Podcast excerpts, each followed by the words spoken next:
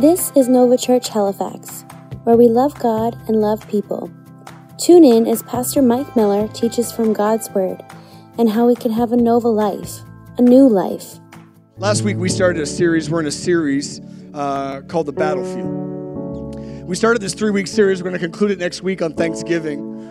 And this series is the premise that there's a battle against the kingdom of God. In Romans fourteen, it says the kingdom of God is righteousness, peace, and joy. And today, if this is your first time in church, or maybe it's it, this is your church, we would agree there seems to be a battle against peace in our lives. I've never seen more people stressed, more people with anxiety in my own life, trying to work through the pressures. There's a battle against peace. It says that there's a battle against righteousness. Well, what's right? What's popular isn't always right, and what's right isn't always popular, but there's a way to live. It's not about rules, but there's a way that's right before God that brings peace. It says the kingdom of God is righteousness, peace, and joy. My friends, we need some joy in our lives. I believe the church should be the happiest place, the most joyful place, both the emotion of, of happiness and the commitment of joy, knowing that we are right with God. Come on, somebody. That come hell or high water, come mountaintop or valley, there's a joy available in the kingdom of God. And in this battlefield, there's a war against, against these things. The Bible says in Second Corinthians, our theme verse for this series, chapter ten, verse five, it says it this way: casting down imaginations and every high thing that exalts itself against the knowledge of God, and bringing into captivity, you can see the fight in this verse, bringing into captivity every thought to the obedience of Christ. I've realized many times this battlefield isn't on our streets, it's in our minds. It's fought in our minds, our thoughts, and our choices. And that's why the Bible says take every thought captive. And I've realized that if I can deal with what's happening between my ears, if I can deal with my thoughts, my insecurities, my fears, if I can deal with my vision and my dreams, if I can deal with what I'm thinking and what I'm feeling, it affects my choices and my future. Can someone say amen? There's a battle we're in. We're in a battlefield today. Today, as we pick up part two today, if you have your uh, Bible, I want you to turn to Genesis chapter three. Genesis chapter three, as you turn there. Last week, we started with the fear fight. We talked about fear. Fear is a factor in our lives, isn't it? I've never seen so many people afraid. And we talked about fear, saying we fear makes us settle for the for for for for the, what could happen. Fear makes us stop and go, listen, what if? And you never get to know the what's possible. Fear says, what if the government fails? What if the economy drops? What if you get diagnosed? What if they walk out of your life? And fear says, no, don't try it. What if? But God says to his people, listen, I want to show you what's possible. And we dealt with fear last week, that you need to starve your fears and feed your faith. That's why worship is so important. We feed our faith. Hey, he's a good father. I'm going to build my life. That this really is living now when we're focused on God. And God has a plan for us. Genesis chapter three. Genesis chapter three. Let me read a few verses, starting in verse one. It says this, talking about Adam and Eve in the garden. It says, the serpent was the shrewdest of all the wild animals and the Lord God had made. And one day he asked the woman, this is the enemy, the devil. He asked the woman, he says, did God say? I want to let you know that's still the oldest tactic and the most original tactic that you're going to you're going to fight in this battle. Did God really say? Some of you, it's like, well, did God really say to go to church this morning? Did God really say to marry that person? Did God really say to start that business? Did God really say that he would be with you? Did God really ask you to step out and change that? The enemy came and said, did God really say? Did God say? I was always told, don't doubt in the dark what you heard in the light. That when you, when God speaks to you, when it gets dark, you hang on to those words. And the enemy comes here and he tries to go against that. Go, did, did God say? Did God say you must not eat the fruit of any of the trees in the garden? Of course, she said. We may eat the fruit of the trees in the garden, the woman replied. It's only the fruit of the tree in the middle of the garden, the middle of the garden, that we're not allowed to eat. God said, you must not eat it or even touch it. If you do, you will die. You won't die, the serpent said. God knows your eyes will be opened as soon as you eat it, and you will be like God. That's the oldest temptation. The oldest tactic is, did God say? The oldest temptation is, no, no, you can be like God. You can rival God. Come on, who's God? Come on, you're the center of this thing. You're in the middle of the garden. You're the important one. You'll be like God. Make your own choices. Be your own man. He says, come on, you'll be just like God, knowing both good and evil. Today, for the next few minutes, on this second in this series, The Battlefield, I want to talk on this topic. You'll see it behind me. Write this down somewhere. The greed grapple. The greed grapple. Let's pray. Father, we thank you for this day. God, we thank you for every person here.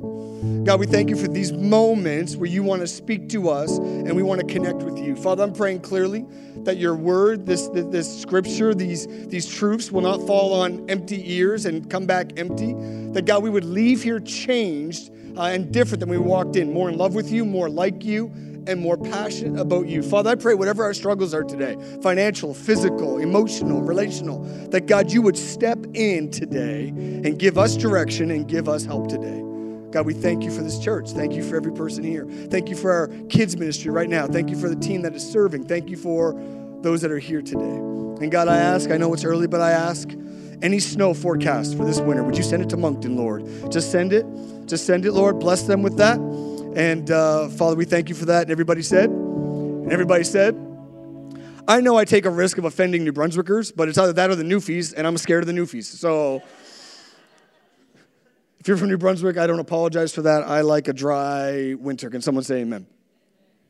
Today we're talking about the greed grapple. Uh, preaching, once in a while, people ask me, can you give us some, like, talk about preaching? And I do workshops on preaching, and I'm still figuring this out. And one thing we talk about in workshops of preaching uh, is we believe that this is a connection. This is not a talk. This is actually back and forth. It's more like tennis.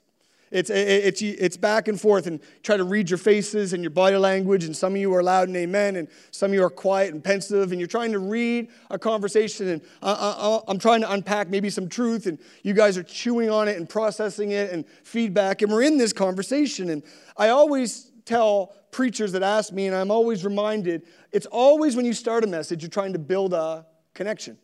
I say this, it, it's called wrestling the room. You've got to wrestle the room. There's no point constructing if you've never connected. Sometimes uh, young preachers or people will get up and they'll start unloading everything they know, but they've never wrestled the room. The room is not with them. They're distracted. And so sometimes you've got to wrestle the room. Sometimes you've got to be funny, because sometimes the weather and the fog and the snow that Moncton's going to get will just bring you down. Or maybe it's tiredness, or maybe it's even more than that. Maybe something's going on in people's lives, and you try to connect before you construct. Uh, in my twenties, I failed one day. When I think about messages that failed, this is one that comes to the top of my mind. I have a, I have many. Some of you are like, you got more than one. We've been here for a year, you know. But but I remember, never forget this one where I could not connect. I was in Toronto, downtown Toronto. I was twenty-five years of age, newly married, and me and Nancy were there in this church right in the middle of the city. And I was preaching on a Sunday morning, and I thought, I'm going to connect with this room. I'm going to just connect. And I thought, I'm funny. I think I'm funny. My wife sometimes thinks I'm funny. I'm gonna. So I started with a joke. And this is this is how I started my message downtown Toronto. How many Torontonians does it take to change a light bulb? So that went over as well as that just did right there. See, at that moment, I read the body language and thought, I'm in trouble. No one laughed. In fact, people that weren't paying attention started paying attention, but they weren't eager to hear. They were offended already. In the middle of this church, and I, I, me at this age, I would have stopped. I would have known to stop. I would have said, just kidding, turn in your Bible. I didn't do that. I thought, no, no, I can still win this. I can still win them over. So I went on with the joke. You want to hear the rest of the joke? It's because you're not from Toronto. Okay. How many Torontonians does it take to change a light bulb? I was like, just one. Because they hold the light bulb and the world, whole world revolves around them. See, that joke kills everywhere except Toronto. For the rest of the service, I didn't care what I said, how much Bible I read. They were offended. People got up and left. They were taking their children. I'm pretty sure that church closed the next week, and Toronto's the mess it's in today because of that sermon right there. You know, I'm reminded in this in this battlefield that we're in, in this in this war against the kingdom of God. There really is a war against the kingdom of God. It's against righteousness, peace, and joy in my life. You think about the struggles in your life, in my life, it's, it's always coming against the peace that we have. Struggle on joy and righteousness, the choices we make, the peace in our lives, and the joy available. And there's this war. I realize, much like that, that part of the problem is, is that we think, and sometimes we put ourselves in a place that this whole thing revolves around us. There's many names for this. You can call it greed. You can call it lust. You can call it selfishness. be self-absorbed. But at some point, we wrestle with, in this fight, you got to know, in this fight, part of the trouble is, is we put ourselves in the center of this, and we think this whole thing is about us. It's not about us. We think it revolves around us. The truth is, we've got to fight this mindset in this battle, the greed grapple. At the core of it is this belief that we're the center of the story. This is the selfie generation, isn't it? So many selfies. It was so funny. I was at a hockey game yesterday, and these girls in front of us sitting in the bleachers were taking selfies on Snapchat. What's with the Snapchat filters? Like, really, like, everybody needs, like, extra ears and glasses and freckles. But this is the selfie generation, just selfie generation. This is the generation that's more concerned about our rights than our wrongs.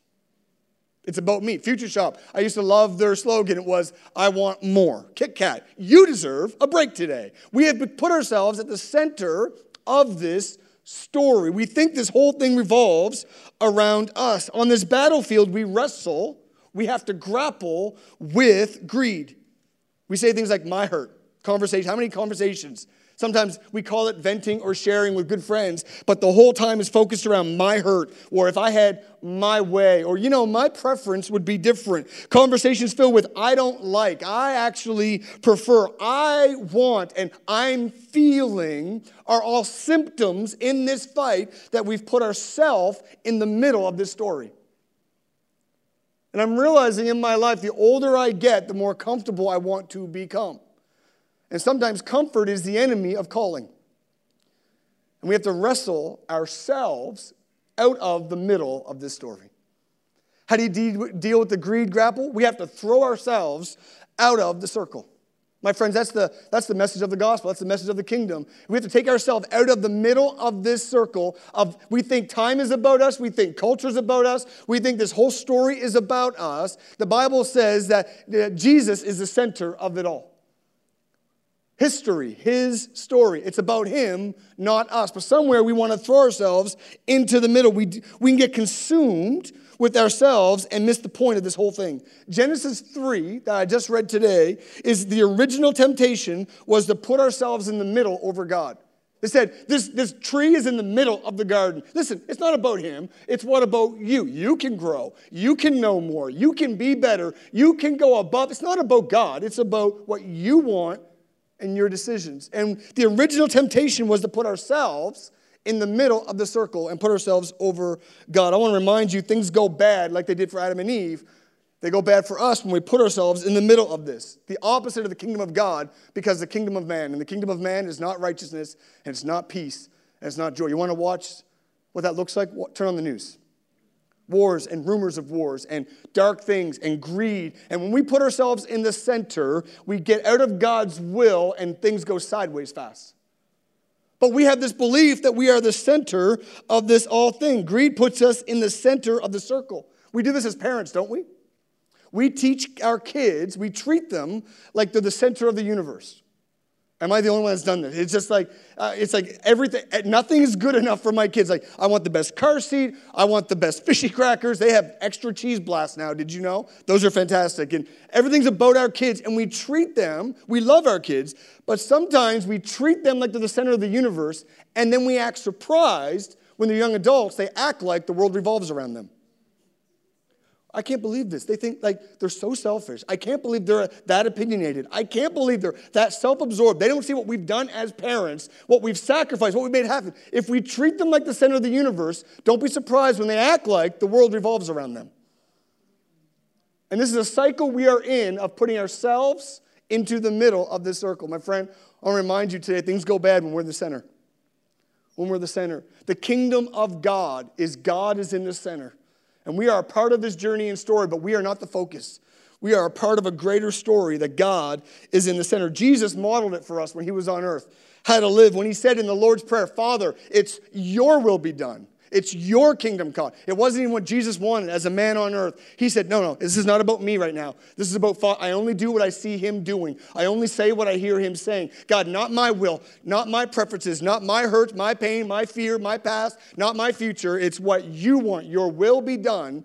Your kingdom come. In this greed grapple, we are not the center of this story. John the Baptist said in John three thirty, He said, he must become greater and greater, and I must become less and less. My friends, I want to remind you today, in this fight, we have to throw ourselves out of the circle. Isn't that a foreign concept today? You buy a car based on the comfort. You, you pick a, a house based on the neighborhood. You pick a job based on its benefits. And we, we wrestle with this thing that after a while we start to believe that it's about us and we're the center. My friend, it's always been about God. It'll always be about God. He is the center of this story. And in this battlefield, the reason why some of us are struggling with our peace, our right choices, and our joy is we've removed God and his kingdom from being the center, and we've put ourselves in as king and queen. I do it my own life, and chaos ensues when I'm the center.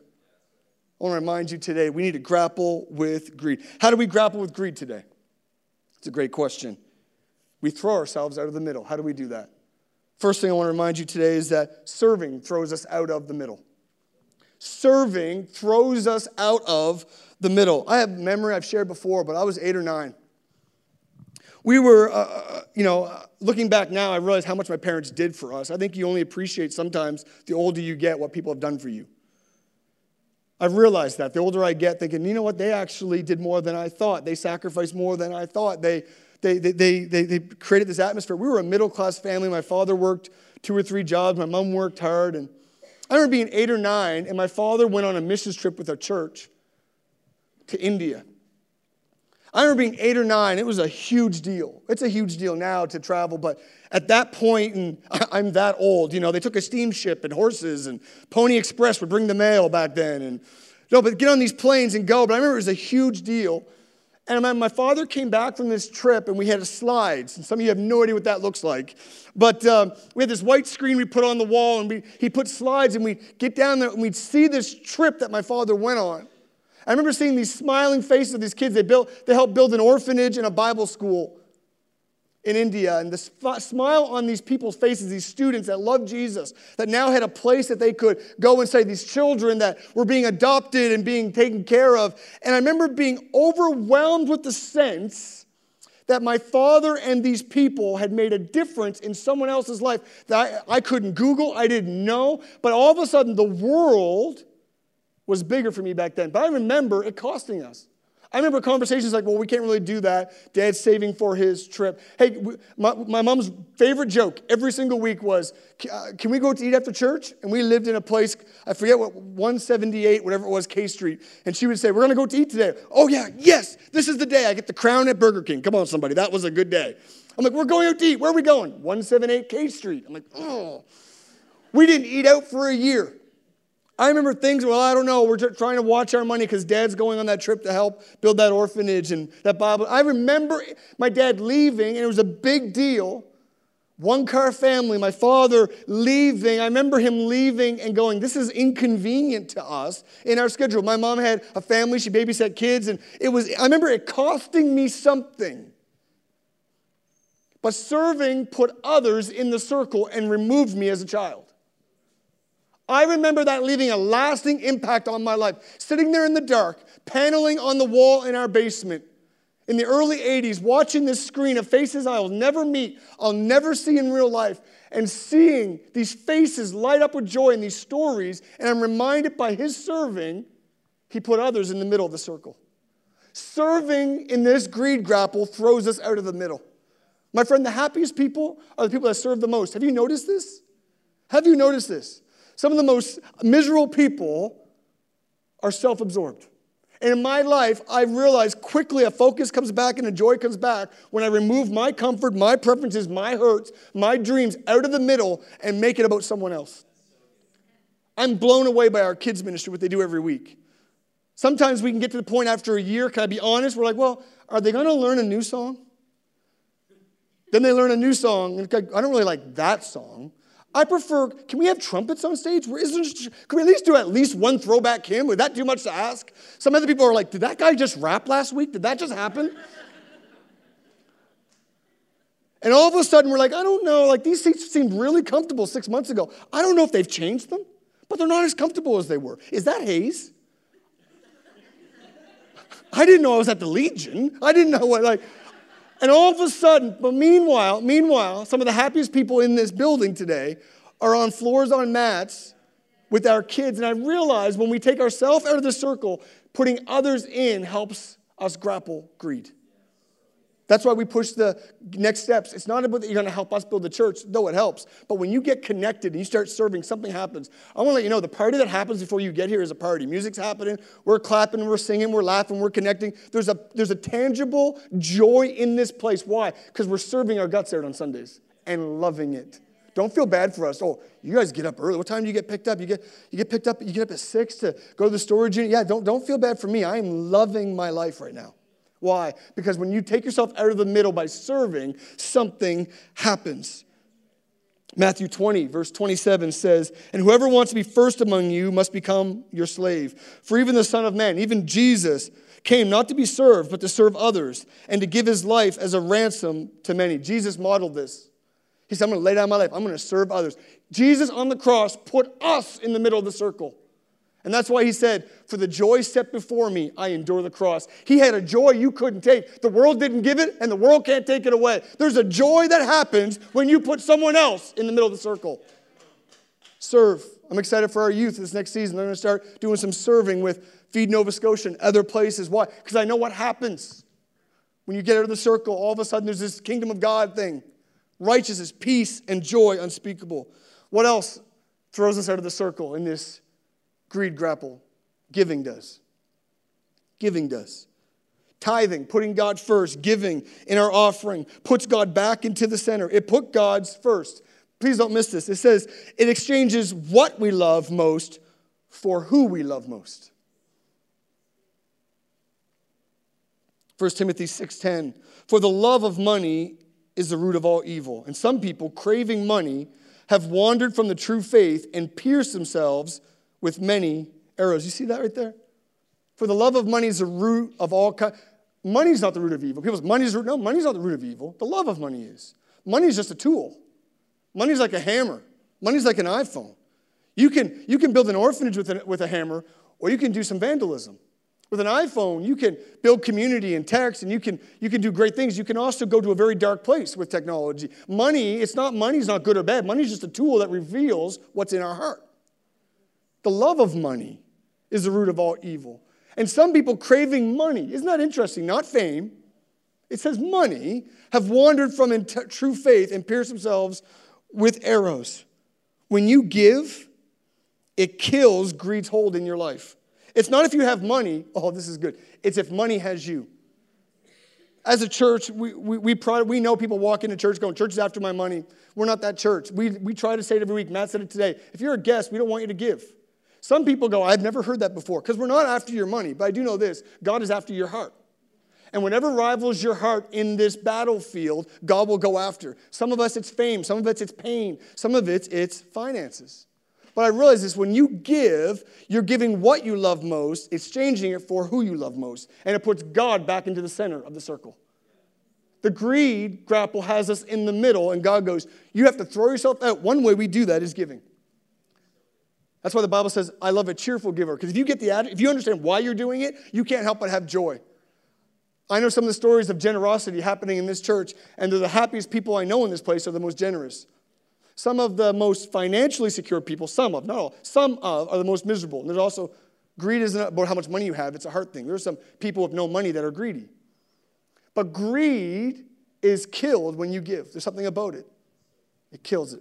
It throws us out of the circle. How else do we grapple greed? Worship does. We're a church of worship. We're passionate about worship. Why? It's not just three songs. We rap in some, we sing slow in others, lights are moving. Worship is actually a battle in this greed grapple. It pushes us out of being the main character in this story. Worship is all about him. We're, when we sing, it's not about what's wrong with us. Sometimes you're sitting here going, I can't, I can't sing that song because I know where I was last night. I'm in church this morning, but I was in the dome last night. I'm looking at this screen now, but I was looking at another screen last night, and we focus on what's wrong with us. Worship isn't about what's wrong with us. It's about what's right with him. See, even in worship, we still make it about us. I don't like that song. You know, I'm going to sit down and just kind of chill out until I feel the right song. You know what? That one does something for me. Can they sing that Oceans one again? Oh, God, God. Oh, I like it when she sings. Oh, I like it when he leads. I really get something from this. And somehow we still wrestle with putting ourselves in the middle of worship. True worship is removing ourselves from it and going, God, it's about you. It's always been about you. It'll always be about you. God, I'm thankful that you're the center of my life. I will build my life on you.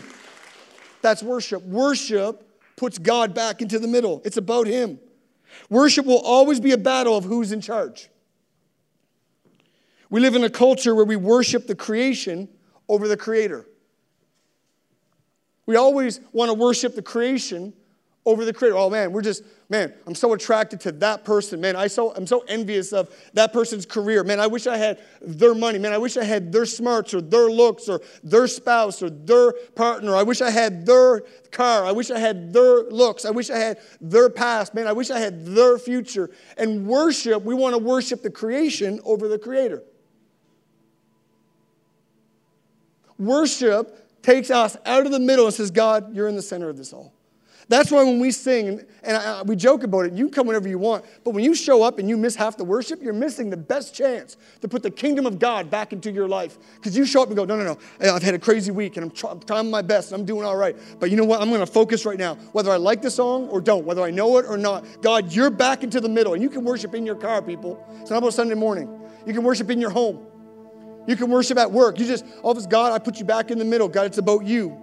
Yeah, yeah, yeah, I'm going to build my life on you, not on my resume, not on my LinkedIn account, not on my bank account, not on my kids. I'm thankful for all these things, but God, I build my life on you. You're the center of this.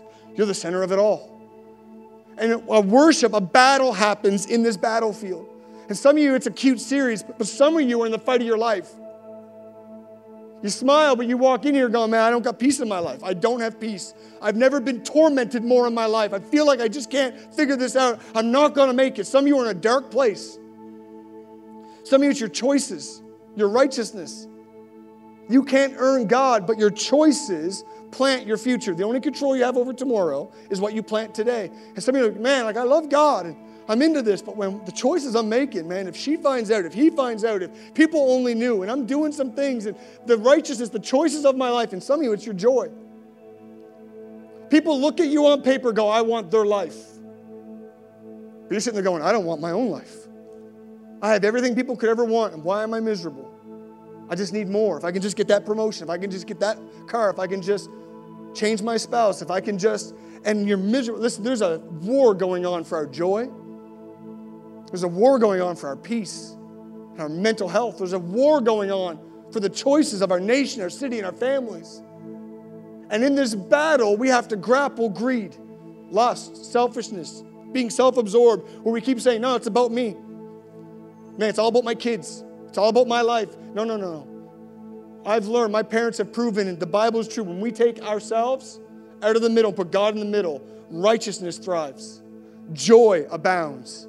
And there's a peace beyond all understanding. Isn't it interesting? My family took me to Disney, and that's a great thing to do. We've done it twice. But I don't remember Disney. I actually have no memory as a kid of going to Disney. How ungrateful am I?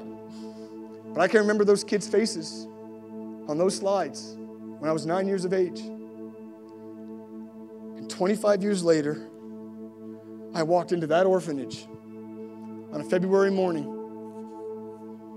as a young adult, preaching to Bible school students in a building my father was a part of, giving financially and building physically. I'm like, tell me your story. And through a translator, they through, through Tamil, they talked to me in this Karnataka state, and they'd be going, yeah, I was an orphan here. I'm going, you were an orphan here. How old were you? And I'm doing the math going, you were here when my father was here. And now you're a pastor reaching people with the righteousness, peace, and joy of the gospel. And I'm sitting on a stage that my father built internally and externally and going, that is a legacy of life I want to be in. My friends, we have to remove ourselves from the center in this battle. If you're the center, you're going to lose this war. The Bible says, drifted far from the faith.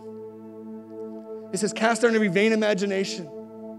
I'm all for stuff. It's not about that. It's not about that. It's not about having stuff. It's about stuff having us. It's not about working your guts out that you don't help anybody. It's not about serving so you're exhausted, but it is about putting others ahead of yourself. And worship isn't about the best songs or the latest songs or the catchiest atmosphere, though I love what we have here. It's about saying, God, it's about you. And I will lift you up. And I must decrease so you can increase. Because when you increase, you run this thing better than me. And when you go to the center, everything changes. When you walk into a room, God, everything changes.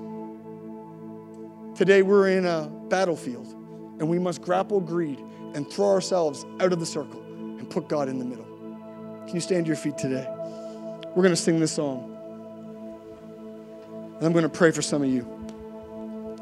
Can I challenge you right now? Right now, some of you are thinking, I want my coffee. It's going to be good, and it's going to be there. Some of you are thinking, I don't want to go get my kids. You have to, by law, you know. But in this next minute, will you grapple selfishness, maybe greed in your life? Would you not focus on the person next to you? Would you not be tempted to tech, check for that text? Would you just, in a moment, if you're comfortable in a moment, maybe raise your hand, some of you for the first time, and just say, no, no, no, I just want to surrender. I'm walking out of the middle, and God, you're back into the middle. And watch the kingdom of God rush into your life of righteousness, peace, and joy. Come on, let's worship and sing this together.